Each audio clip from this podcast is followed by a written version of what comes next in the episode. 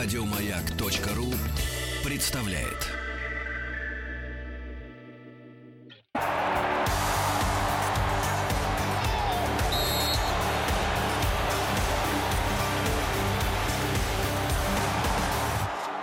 Сборная мира.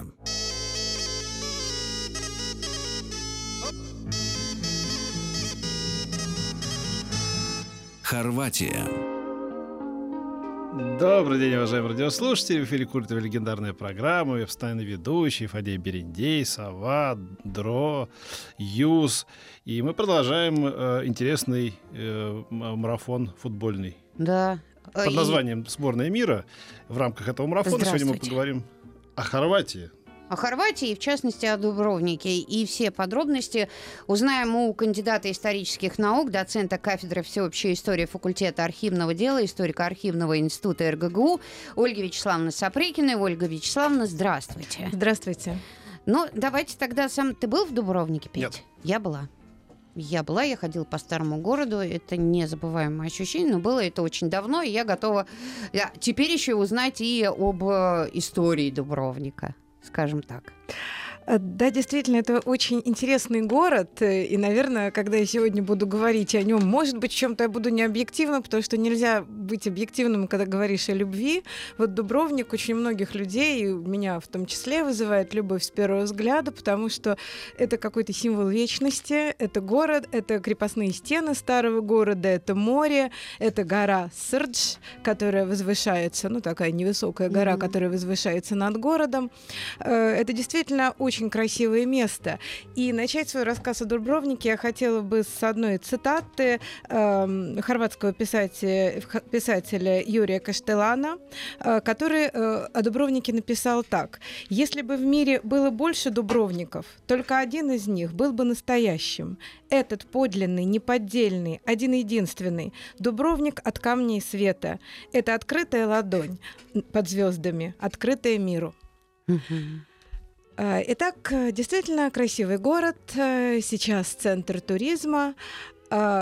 Возник достаточно давно, на самом деле. История Дубровника относится, возникновение Дубровника относится еще к VII веку.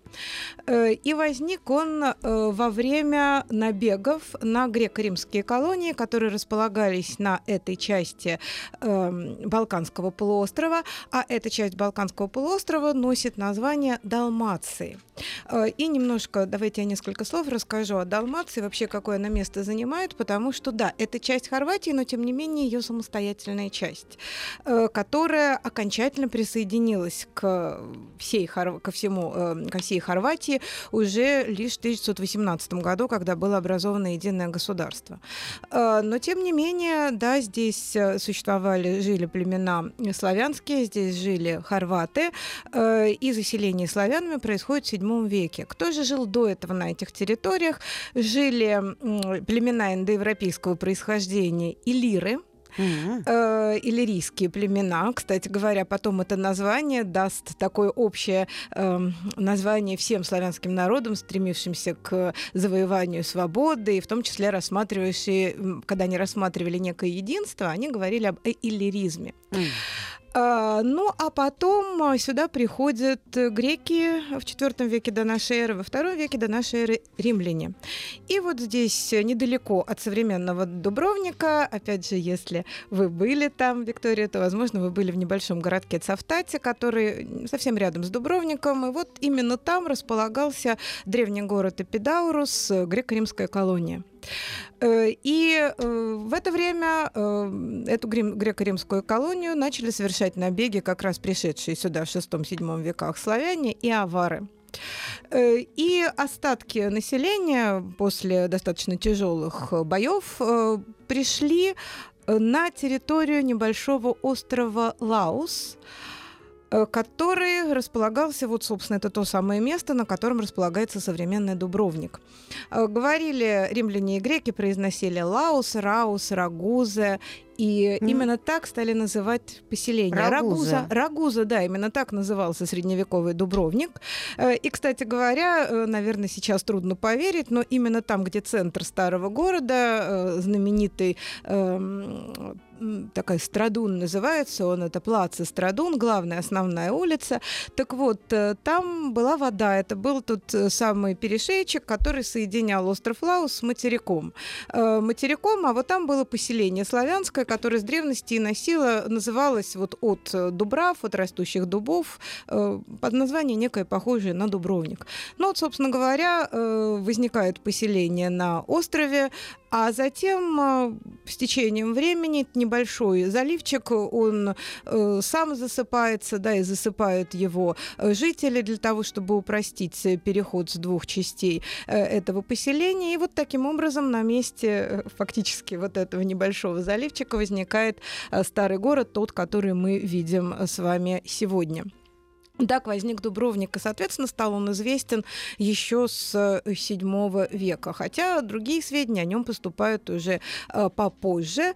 Э, надо сказать, что место это всегда было такое очень м, знаковое, всем оно нравилось. Во-первых, недалеко от Дубровника, а, кстати, э, месторождение соли, а соль, как и другие э, специи, которые в еду все-таки делают еду вкуснее, всегда было очень... В цене. э, цене, да в какой цене?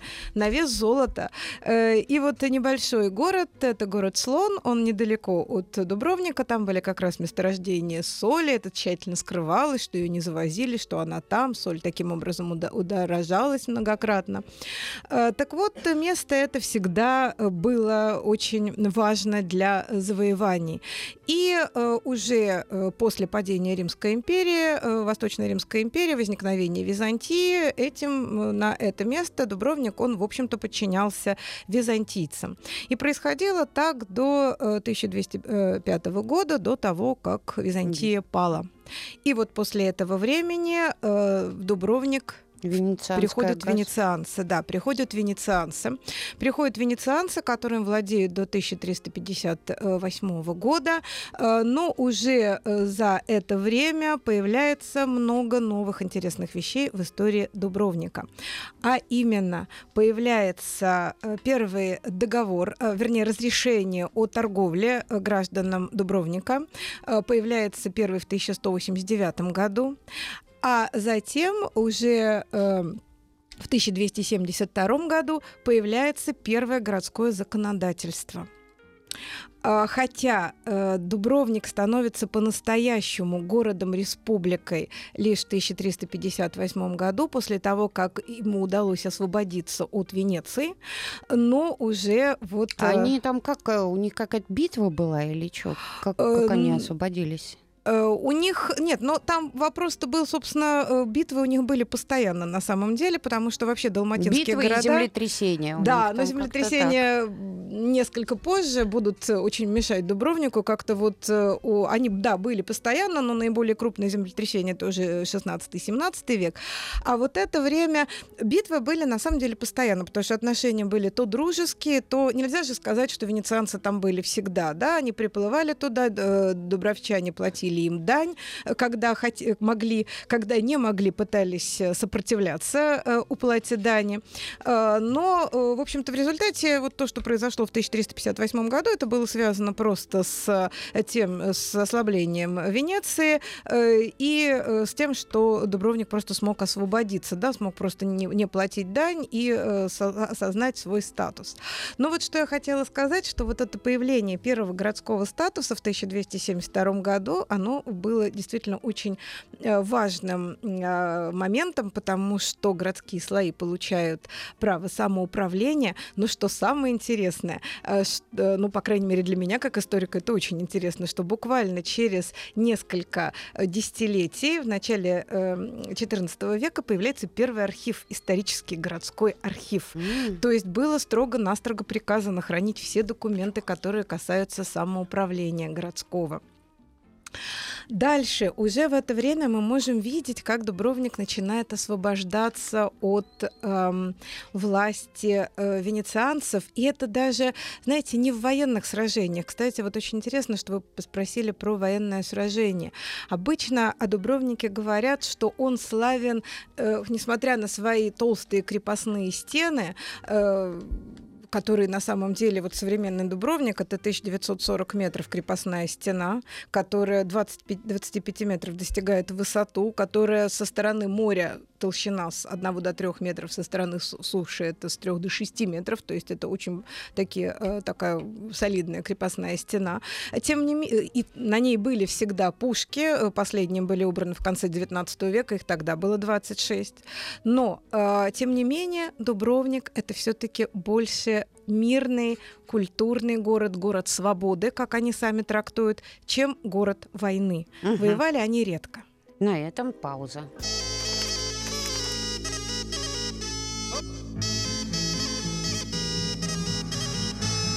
Хорватия.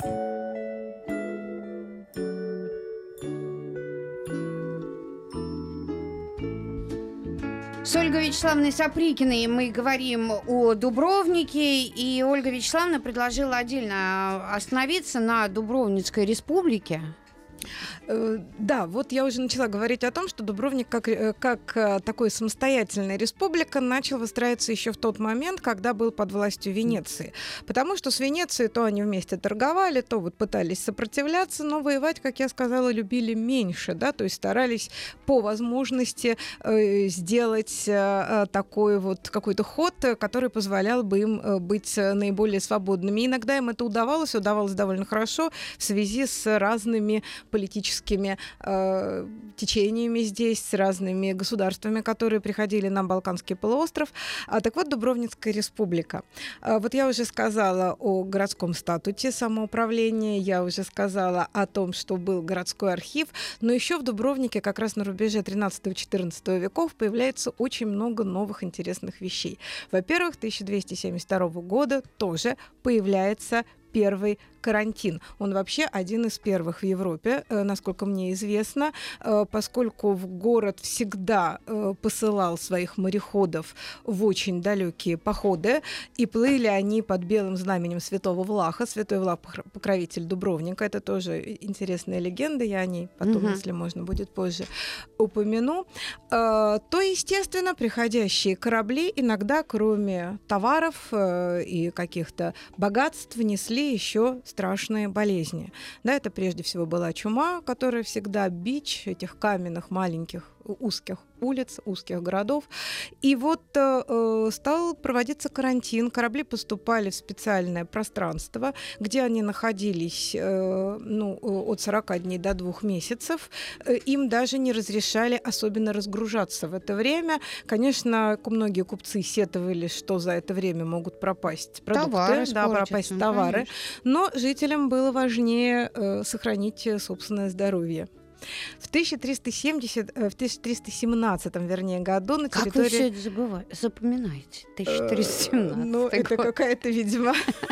Профессиональная память. Профессиональная память, хотя историки любят шутить, что профессиональная память — это как раз плохая память на имена и даты, ага. поэтому мы стараемся ее оживлять. Ну так, 1317 год. Образована первая аптека, она тоже одна из первых в Европе. Вот казалось бы, да, э, одна из первых аптек аптек в Европе, и, собственно, вы сейчас можете зайти туда и совершить покупки, потому что она и сейчас существует на территории францисканского монастыря. Два, монастыря существуют в Дубровнике, конечно, сейчас это музеи, э, и вот доминиканский и францисканский, и в одном из них есть аптека, которая действует как музей, как аптека, вполне настоящая аптека, можете там купить э, себе снадобье. Также снадобье, хорошо сказала, конечно же, таблетки, но как-то средневековые сюжеты, они наводят именно на эту фразу. Также из того, что появляется такое новое, практически первое, одно из первых в Европе, появляется в это время тоже приют для пожилых людей и э, просто э, дом, вот такое презрение, приют для тех, у кого нет дома.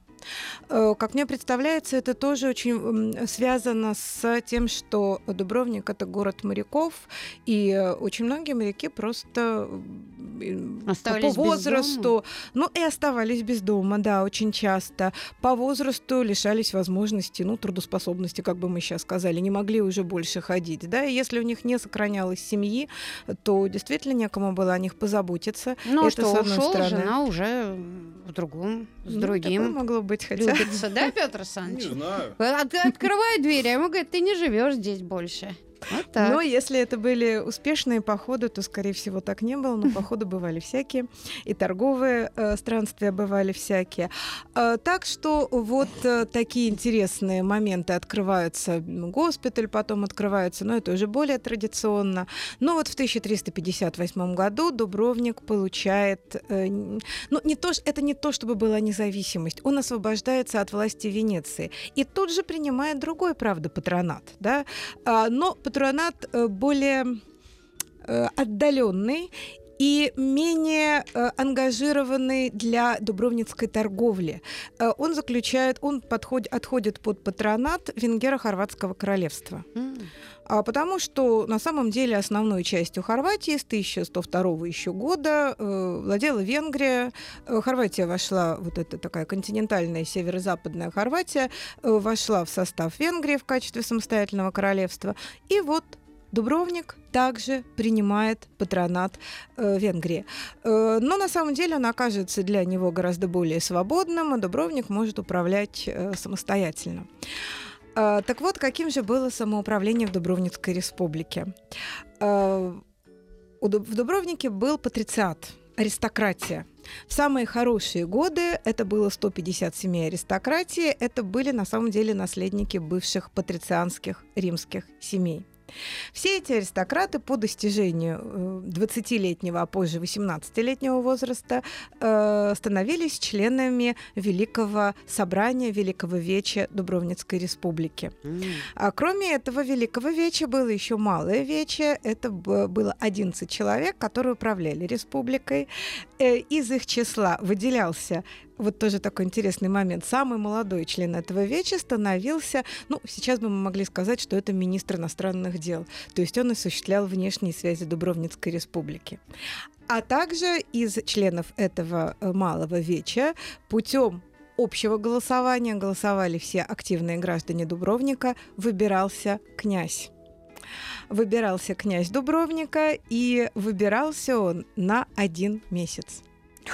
Да, всего один месяц, э, но это Не было не, просто. успеешь еще ничего Вот сделать. они и не хотели, они хотели, чтобы князь успел э, осуществлять правление и заботиться о государстве, но не осуществлять какие-то собственные амбиции или обогащаться. Ну, в городах Коррупции пугались. да.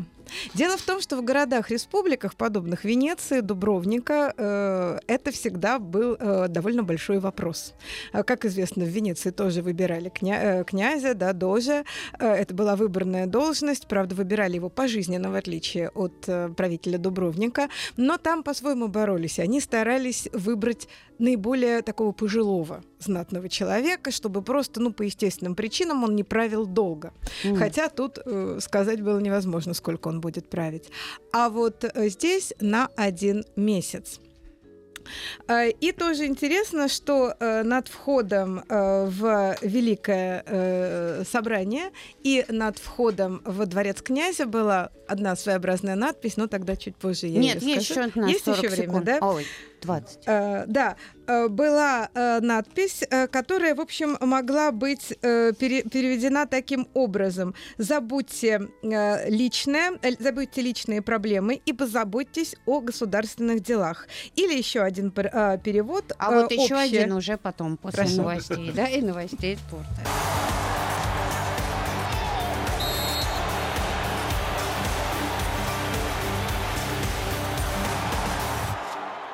Сборная мира.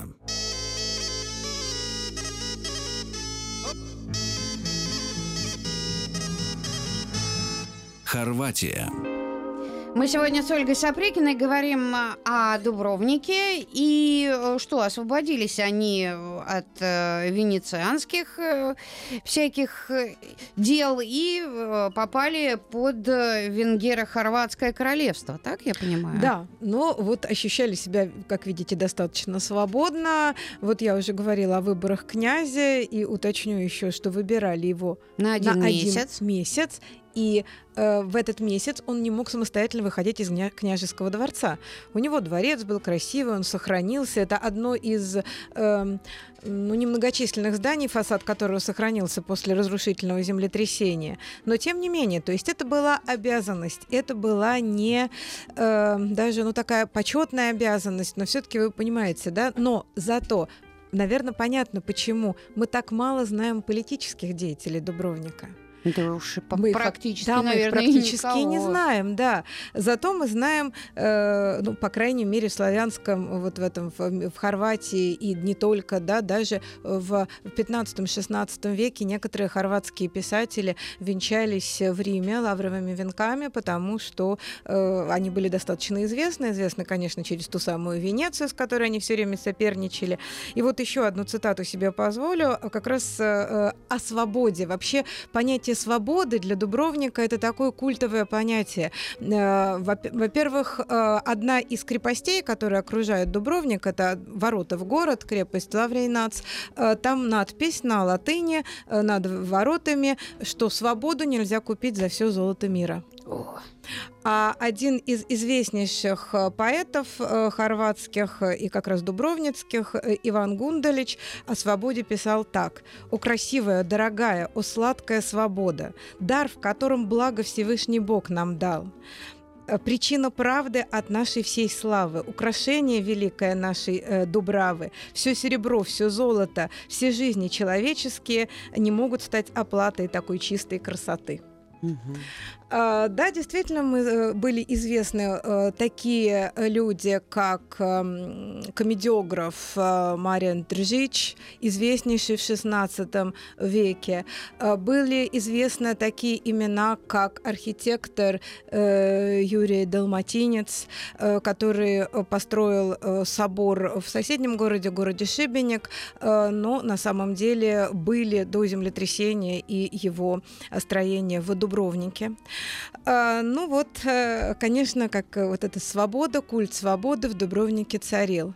А, Однако э, в 1526 году пришли другие захватчики. Э, В это время развивали- развивались османские захваты Балканского полуострова. И в 1526 году прош- приш- произошло этапное сражение, это битва при Мохачепе, в котором войска венгерского и чешского одновременно короля, э, короля Лаиша и Гелона, потерпели поражение. Сам король погиб э, от войск э, э, Сулеймана Кануни, Сулеймана Великолепного, султана Османской империи на этот момент. И в том числе власть Венгрии над Хорватией, ну, она ослабла, фактически была уничтожена, потому что Хорватия, Венгрия в тот момент частично отошла под власть Османской империи, частично боролась за независимость. Вот эти были такие княжества самостоятельные. Э, Но э, Хорватия, э, опять же, Дубровник, я имею в виду, эм, решил, что лучше заключить договор с султаном, М. чем, опять же, отойти под власть Венеции, потому что Венеция была Да с той стороны не шело- но это соперник, это торговый соперник, потому что на самом деле Дубровник его не зря сравнивают с Венецией. Говорят, что это маленькая Венеция, говорят, что это э, очень похожий город на Венецию. Вот с моей точки зрения он не так похож, да, но может быть именно потому, что это крупнейшая торговая республика Средневековья была. Э, так чисто архитектурно, наверное, не так сильно она похожа. Но э, вот принимают они патронат Османской империи, что, в общем-то, означало, что они выплачивают османам дань. Э, Дань, э, харадж, который они выплачивают регулярно, но это дает им э, такую охранную грамоту от власти венецианцев. Э, и вот на самом деле под властью Османской империи э, они находятся достаточно долго, они доходятся до 18 э, века.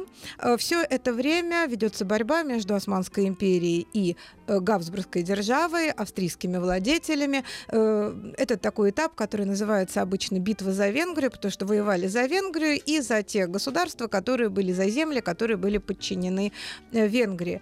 И вот а как на Дубровнике-то это отразилось? Ну, Союз? Ну, пока это не отражалось никак. Да, долгое время они были самостоятельными, достаточно независимыми, потому что Османскую империю они интересовали именно в смысле дани. Да, конечно, туда приходят э, еще и мусульмане, да, приходят еще и мусульмане, э, и это все дополняет э, такую достаточно э, пеструю картину населения Дубровника, потому что надо сказать, что Дубровник это такая очень необычная контактная зона.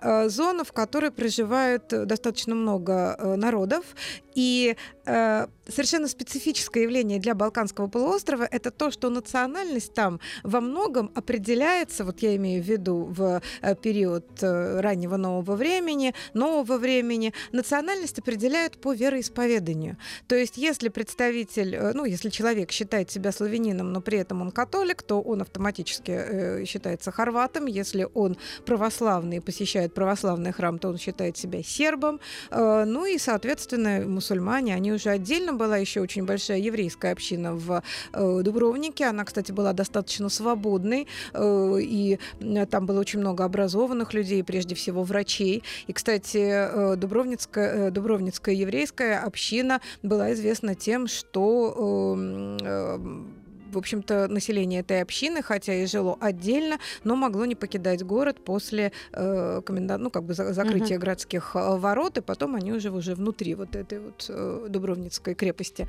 э, размещаются.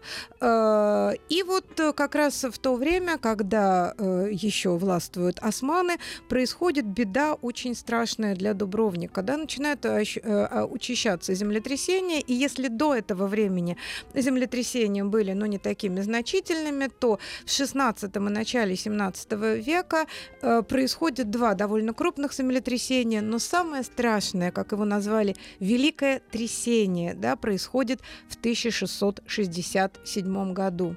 Это землетрясение, толчок, который длился, ну, по источникам, где-то толчки длились э, ну, до минуты. Говорят о 15 секундах, говорят о 30 секундах, но они имели разрушительнейшие действия, потому что еще после них начался очень крупный пожар. И пожар не могли потушить в течение практически 20 дней. Даже несмотря на то, что море рядом было. Да, да, да. Вот э, он переходил из дома в дом, было очень много деревянных строений. И это землетрясение, и этот пожар практически уничтожили тот средневековый готический Дубровник, э, который был до этого. Потому что то, что мы видим сейчас, это уже ну, более такие барочные строения. Э, лишь вот небольшие остатки, там буквально несколько фасадов осталось от того готического средневекового города. Дубровник был разрушен. Разрушен настолько, что оставшиеся... Кстати, погибли очень многие аристократы. Аристократические семьи там просто уменьшилось там, от 150 до там, 25-30 семей. Потом они туда приезжали, дубровчане из других э, территорий. И просто думали о том, что, наверное, не надо его восстанавливать. Не надо его восстанавливать, потому что ну а как можно восстановить то, что практически полностью разрушено? Предлагали отойти вот в сторону Цавтата, там, может быть, строить город.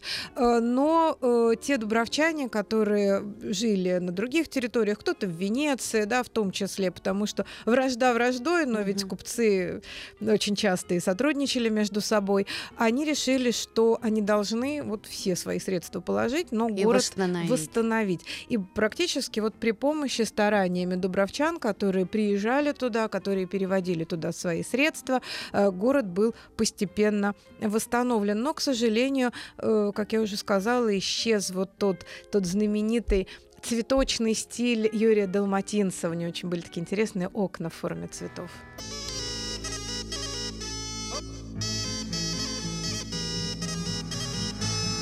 Хорватия. А мы с Ольгой Сапрыкиной продолжаем говорить о Дубровнике. Несколько ужаснейших землетрясений сравняли практически, э, уничтожили этот город, но все-таки нашлись люди, которые восстановили Дубровник.